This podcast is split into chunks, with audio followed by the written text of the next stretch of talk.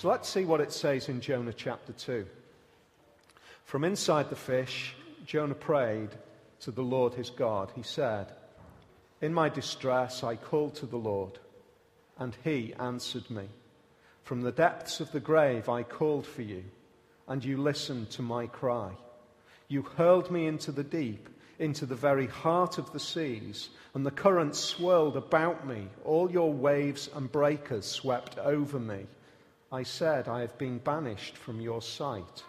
Yet I will look again towards your holy temple. The engulfing waters threatened me, the deep surrounded me. Seaweed was wrapped around my head. To the roots of the mountains I sank down. The earth beneath barred me in forever. But you brought my life up from the pit, O Lord my God. When my life was ebbing away, I remembered you, Lord, and my prayer rose to you, to your holy temple. Those who cling to worthless idols forfeit the grace that could be theirs. But I, with the song of thanksgiving, will sacrifice to you. What I have vowed, I will make good. Salvation comes from the Lord. And the Lord commanded the fish, and it vomited Jonah onto dry land. Right, we've been uh, working through this series. We're up to, I think it's uh, part four. Jonah, the running man. Uh, he's known as a guy who runs away from God. That's, if you like, that's the simple story. Uh, here we have this, uh, this man. He, he knows that he is uh, one of God's servants. In fact, more than being a servant of God, he's a prophet of God. If you like, in terms of the, the people of God in the Old Testament, the, the Israelites, the, he was one of the religious elite. He was a leader. He was a man who was appointed by God to bring the message of God to his people. Uh, and so we can look at this man not so much in the light of a simple man who's run away, but rather perhaps as a really prominent man amongst the people of God who is given a task, but the task that he is given is one that he feels really uncomfortable with. He is to take the message uh, of God into what was at that time uh, probably one of the biggest cities, the biggest urban populations, and the, the most advanced of people groups. And they were known by, uh, by everybody around. They were known as very advanced, but from God's perspective, they were something different. From God's perspective, they were a wicked people. Um, we've just, in this past few months, we've seen uh, some of the events, some of the things in our newspapers, some of the things on the TV news. Um, we've had little insights, haven't we, in terms of how dramatically bad uh, humanity can be towards other human beings. Even in the greatest of uh, modern, developed uh, people groups, you know, you look at some of the biggest cities in the world, and you also see some of the most horrific events taking place. There is wickedness, there is horrific, there are horrific things going on all around us, and it prompts the question does God, does God care about this? Well, it makes, he makes it clear here that he does care because he says to uh, Jonah, Go and speak against this city, which is wicked. And Jonah thinks to himself, I know what God is like. Now, that's really important. I know what God is like. I know that he will forgive them if they turn from their wickedness. He's that kind of a God. And as I think about it, I look at the wicked. Have you ever had one of those experiences where you see something going on in, in the world and you think, you are so incensed? It is so bad that you almost think to yourself, I don't even want for God to forgive in that situation. It's so bad. And yet, the God of the Bible is a God who will truly forgive when there truly is repentance. And that's a challenge for all of us, isn't it? It's a challenge for all of us until we all realize that we actually need a God who is that forgiving. Every one of us. And Jonah knows that God is like that. And so instead of going and taking the message uh, of, uh, of God into that city, he goes in the opposite direction and he ends up on a ship in a storm which God has brought into that place. He is the, the orchest- he has orchestrated a storm, he's orchestrated Jonah asleep, uh, and he's brought it to a point where the crew are so terrified that they wake Jonah up uh, and they say, Look, we're all about to die. We're shouting, pleading, crying to our gods. You'd better do the same because we've had it. And Jonah responds by saying, if I'm running away from the Lord, the God who created everything. I'm the one who's running away. So throw me overboard. If I die, you'll live. Uh, for those of, of, of us who perhaps are beginning to get a handle, maybe you're beginning to get a handle on the whole of the storyline, the plot line of the Bible, that starts to ring some bells, doesn't it? If I die, you can live. It starts to create some little uh, connecting lines between this story and what we ultimately know that the whole of the Bible is about, which is about one man called Jesus who came into this world and he said basically the same If I die, you can live. We've got a connection there, haven't we, immediately between Jonah and what we see going on in the New Testament. Jonah says, Look, throw me over the side. If I die, you will live. And so they do, with great reluctance and praying to God that He would forgive them for what they're doing by, as they say, killing an innocent man. And Jonah says, Throw me over and you'll be okay. And that's exactly what happened. They throw him over, and immediately the sea is calm. And God ordains another just incredible event. In fact, I would say in, it is so incredible, it is so dramatic a story that it's, it's got to be one of two things. It's got to be so ridiculously crazy that you can get rid of it straight away, or it's got to be true. Because what happens next is Jonah is swallowed by what is described as a great fish. Now, I don't know about you, but we tend to have, don't we, quite an arrogant attitude towards history. We kind of say, you know, those, those people from hundreds of years ago, they were a bit stupid, really. And uh, they were a bit gullible. They believed all sorts of things. And if somebody came along and said that they'd been swallowed by a fish, they'd, they'd believe it. I think that's incredibly arrogant. I don't think people are any more, were any more gullible in the past than they are now. Uh, and we wouldn't believe if somebody came along and said that. So it's such a remarkable story. In fact, that's the whole point of it. God decides to do something which is just so remarkable that it says very clearly, very uh, concisely, I'm involved in this, I'm in the middle of this, it is me who has caused that fish to come along and swallow that man. And we find now Jonah in the bottom of the sea, swallowed by a fish. And that has incredible significance. Because it says, to, it, it causes us to ask a question. How bad can life get? And is God still involved? How bad can life get?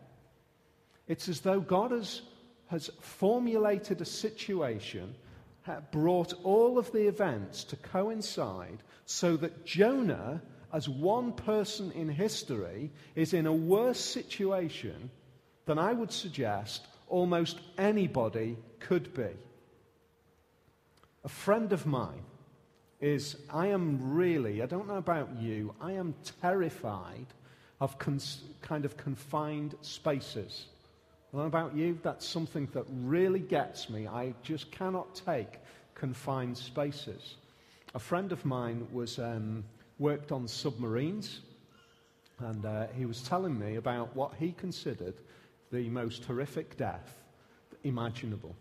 Uh, during the night, one of the sailors had gone down to clean the periscope tube, which you can actually, you know, see periscope tubes. Well, actually, you, could, you can actually get down the tube and kind of clean, scrape out the tube like this, turn around in a circle. And uh, the tube uh, had a leak on the hydraulics, and over a period of a number of hours, the, uh, periscope tube came down and crushed him. Uh, I mean, talk about confined, kind of tight space. That is nothing compared to what Jonah finds himself in. It is the worst, most horrific. I say that deliberately. I, I, I, as I've just said that, I've seen a few people kind of look at me as if to say, Why did you say that? Because I think we can so easily read this and say, Oh, yeah, Jonah was swallowed by a fish. Actually, he was in the bottom of the sea in a confined, claustrophobic, horrific, dark place. It was horrendously bad. It was dreadful. How bad can it get? And that's the point of the story. How bad can it get? And will God hear in that situation? Because the way the story is constructed is that Jonah is now, in symbolic terms, he couldn't be further away from God. One of the things that the ancients saw was that the sea was a place of chaos and separation from God. If you go to the end of the Bible in Revelation, it says, when the point when God's people are once again close to God again and heaven is restored and all of the uh, situation is again perfect, we see one line which says, and there was no sea. It reaches a point where there is no sea because the sea is a place of separation, the sea is a place of chaos, the sea is a place of, uh, of disorder, and it is representative of everything that is, if you like, anti God.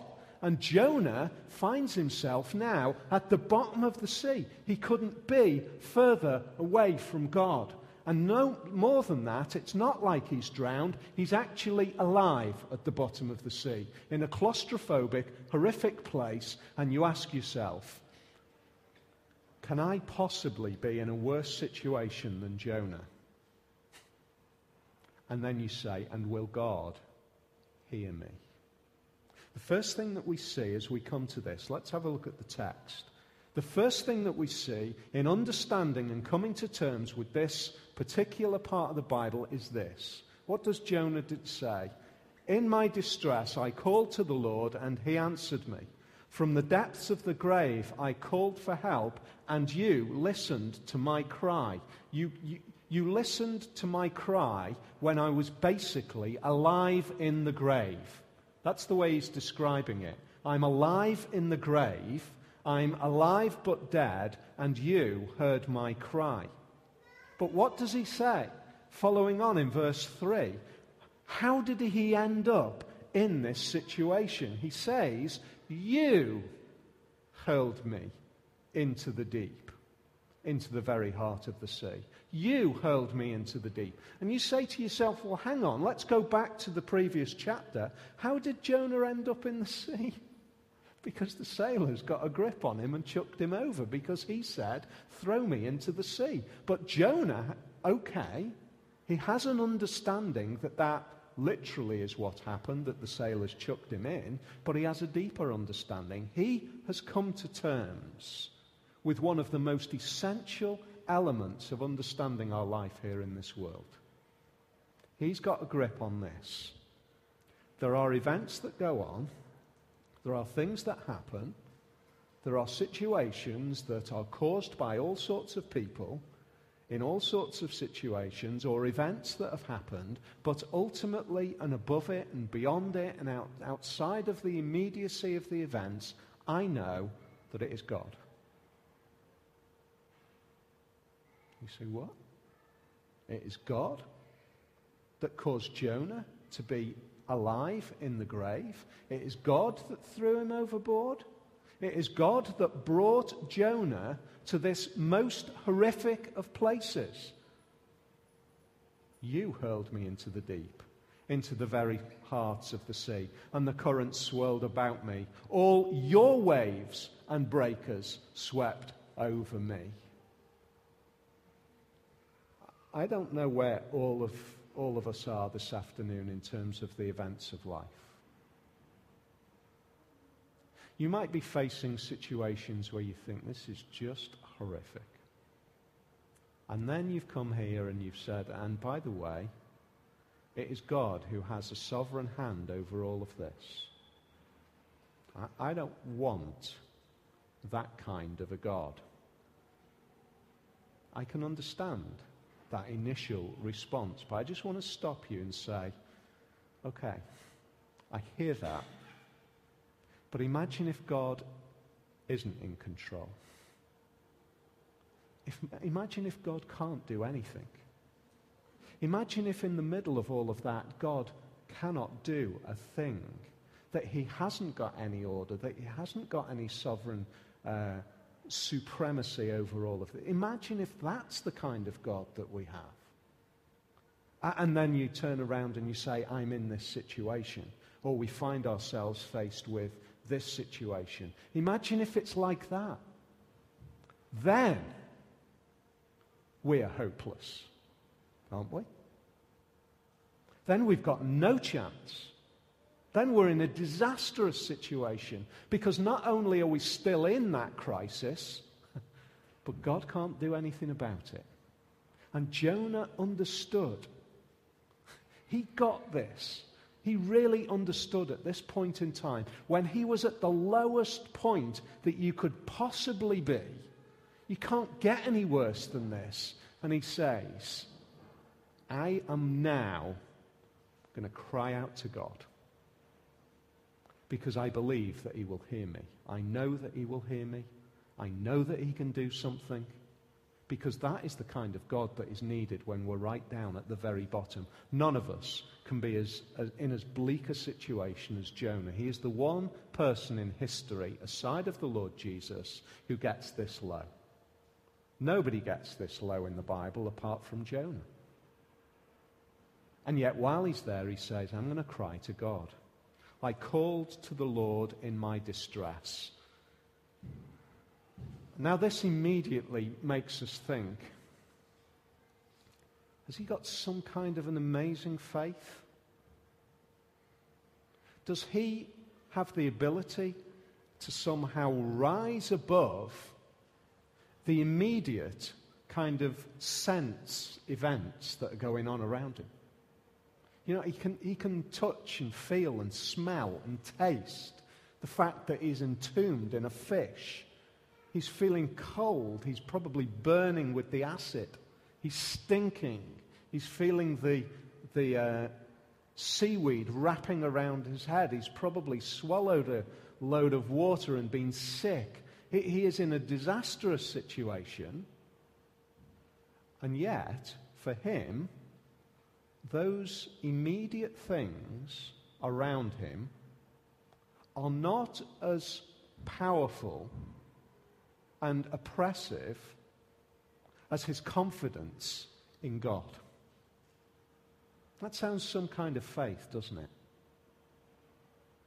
But I want to ask you this what kind of faith is able to say, I not only believe in that God, but I believe in a God who was the one who threw me into the sea in the first place.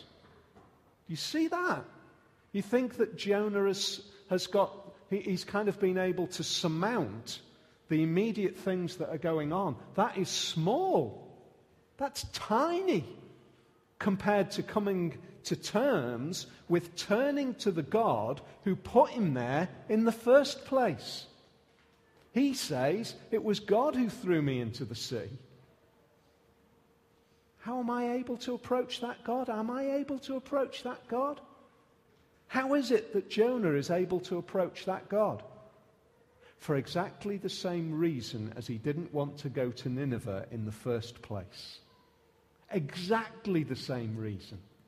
Because he knows what God is like.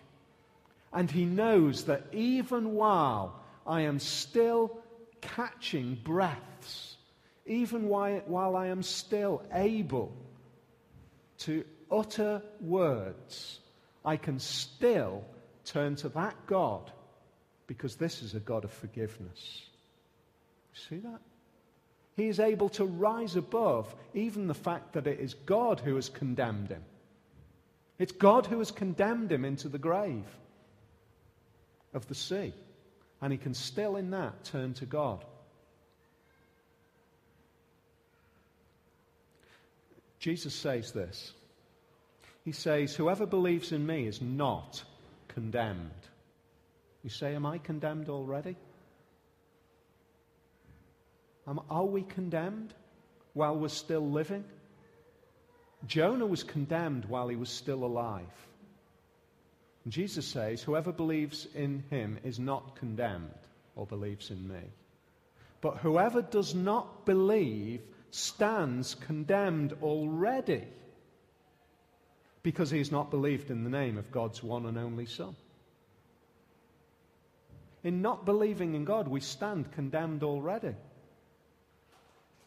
We're condemned if we don't believe in God, the Bible says. And then the amazing thing is, in this account of Jonah, he says no matter how bad it is, even though you're condemned, you can still turn to the God who condemns you. Isn't that amazing? Because this faith that rises up in Jonah, this hope rises up. Look at the way it opens up. Look at verse 4. I've been banished from your sight.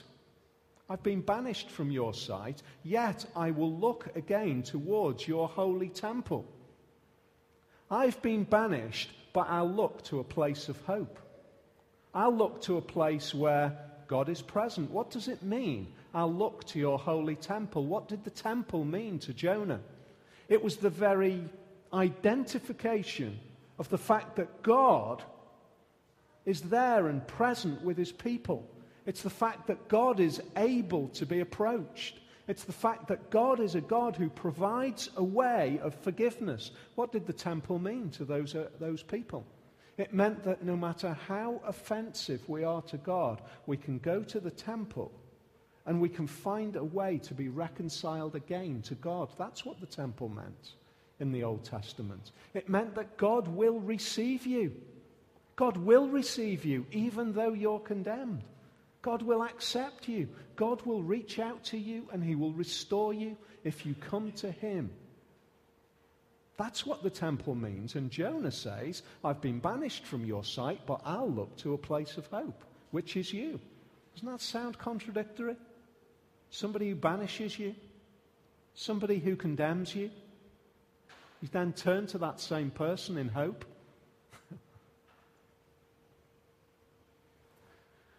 Well, if that person is the one who is able to wield the powers of nature, if that person is the one who is able to bring to that place a, a fish to swallow him up, if that person is the one who's bring, being able to bring all of those events to come to pass so that he brings Jonah to a place of near death, but not quite death, isn't he also a God who is able to forgive? He's a God who is doing everything necessary to reach out to this man and say, Listen to me. You know, sometimes events in life are just like that for us. Sometimes the events in life are just so life shaking. They kind of rock our very foundations. They, they turn us inside out, upside down. Where do we go with this? What's happening? Why is God allowing this to happen in my life? Why would God allow these terrible events to take place? And faith says, in the face of that, I turn to that same God. Why?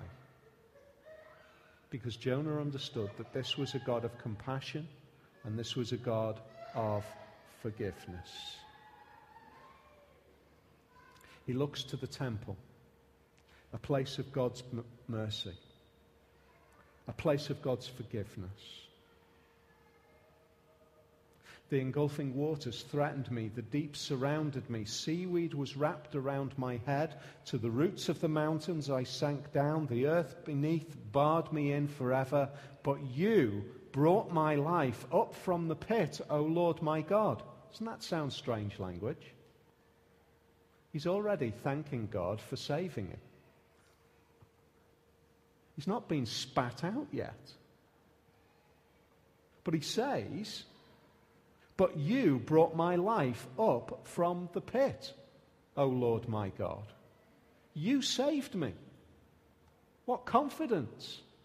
What hope, what security for him to be able to say, in the worst of situations, I know that you will. I can speak as though it's already happened. It's faith. Now, the Lord Jesus says that that is the kind of God that we worship. But more than that, that is the kind of Savior that I am.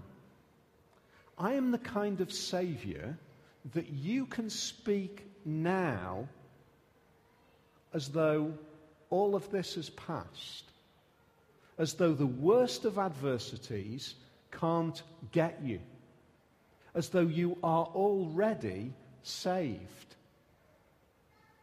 It's as though we can use a language now, even though it's not already happened evidently, with the kind of faith and the kind of confidence to be able to say, it's as though God has already saved me.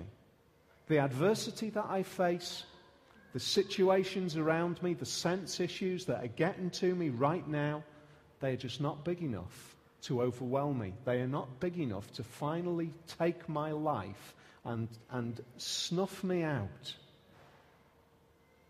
Because that's the kind of God who says, I will take you through this, but I'll never leave you.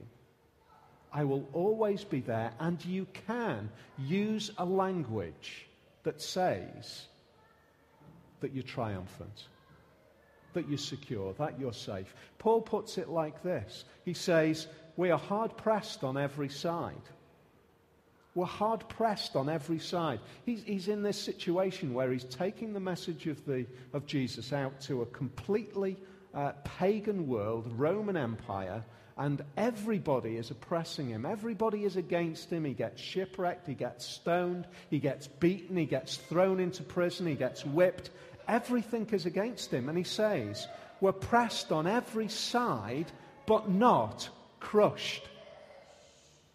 Perplexed, but not in despair. Persecuted, but not abandoned. Struck down, but not destroyed. You see the kind of words that he's able to use? He's able to say, it, it seems horrendous, but I know I've won in you.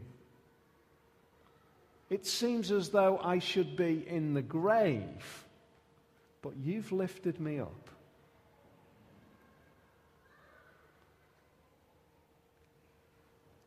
That kind of faith Jonah finds not when he's feeling confident, not when he's really strong. Jonah finds that, kind of faith when he is absolutely at the bottom. Literally speaking, he's a dead man walking. And that's when that kind of faith breaks in. That's where that kind of hope in God breaks in. I want to just uh, Consider this for us today. Maybe your situations, you're able to look back on life and say, I know that when it was absolutely at its worst, suddenly, like that, a faith appears that I didn't know that I could possibly have. I didn't know that I could do that. I didn't know that I could have a confidence in God like that. I didn't do it. God did it in me. That's what happens for Jonah. He's hopeless. He's helpless. And yet this faith builds up in his life when he's nearly dead in the bottom of the sea in a fish. Maybe you've not experienced that. Let me give you some hope that maybe in the future you will find yourself in a life situation and you are a Christian and you do believe in this God, but you've never had it tested like this. You've never had it really tried out. You've never had it pushed and squeezed. What the Bible says here is this it's not you holding on to God, it's God holding on to you. It's, it's the faithfulness of Jesus which when you are squeezed, I mean really stretched, really beaten down, you'll find that faith starts to well up that you didn't even know could possibly happen. And you might be sat there thinking, I, I, I don't even know what that kind of experience of God is like. I face adversities in life. I've been through some. I'm, i can maybe see the ripples on the horizon of some pretty horrific stuff out there. And right now, I'm going it alone. I'm trying to face those out by myself. The reality is, you have not got the fortitude. I have not got the fortitude. I have not got the strength to really, deeply, powerfully deal with those things. I can't face death and be able to speak as though I'm going to live. I can't do it in human terms personally. But I know that when I reach that point, there is a faith that God will place in me that will lift me up. I want to ask you is your experience of God the kind of experience which is, well, I'm kind of interested in it? Or has it got really deep like this? Has it got so deep that I'm beginning to think no matter what happens in life, I trust and I believe and I place all of my hope not in myself because I've already had some of those ripples and I know that I can't manage them by myself. And I'm beginning to see that the only hope I have is in God. That's what Jonah tells us here. You know, it's almost a comic story. It's almost as though God deliberately uses uh, hyperbole, you know, extremes, uh, kind of pictures which are just so big, so vast, so dramatic, that he's putting Jonah in almost a comic situation, something which is just bigger than all of us, quite deliberately. Because he's saying, You can trust me. I will cause a faith to rise up in you that you didn't believe was possibly there. Jonah didn't, wasn't behaving like somebody who had that kind of faith before, was he? And yet, that little nugget of faith, that little kind of seed of faith that he did have in God, when it's really tested, gets proved to be something of tremendous worth. I don't know how many people have said to me, I've lost count of how many people have said to me, when they don't believe in Jesus, They've not got a personal relationship with the Lord Jesus. Uh, but they're facing real difficulties in life, real hardships. I don't know how many times it's been said, I wish I had faith like that. Or I wish I had your faith. Or I wish I had the faith of their friend who is also a Christian, which has caused us to end up in conversation. Look at what Jonah says in verse 8. Those who cling to worthless idols forfeit the grace that could be theirs. What are you holding on to? Worthless idols, things that can't really help.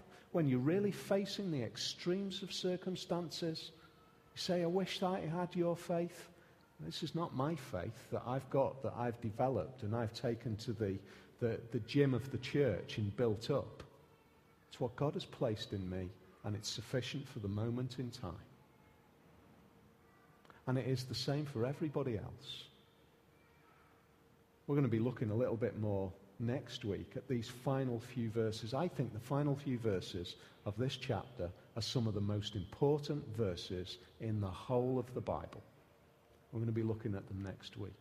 But just for now, let me say, let me close by asking where is your hope? Where is your strength? It doesn't make the problems go away hoping that there isn't a God, does it? What we need is a God who is actually bigger than all of those issues.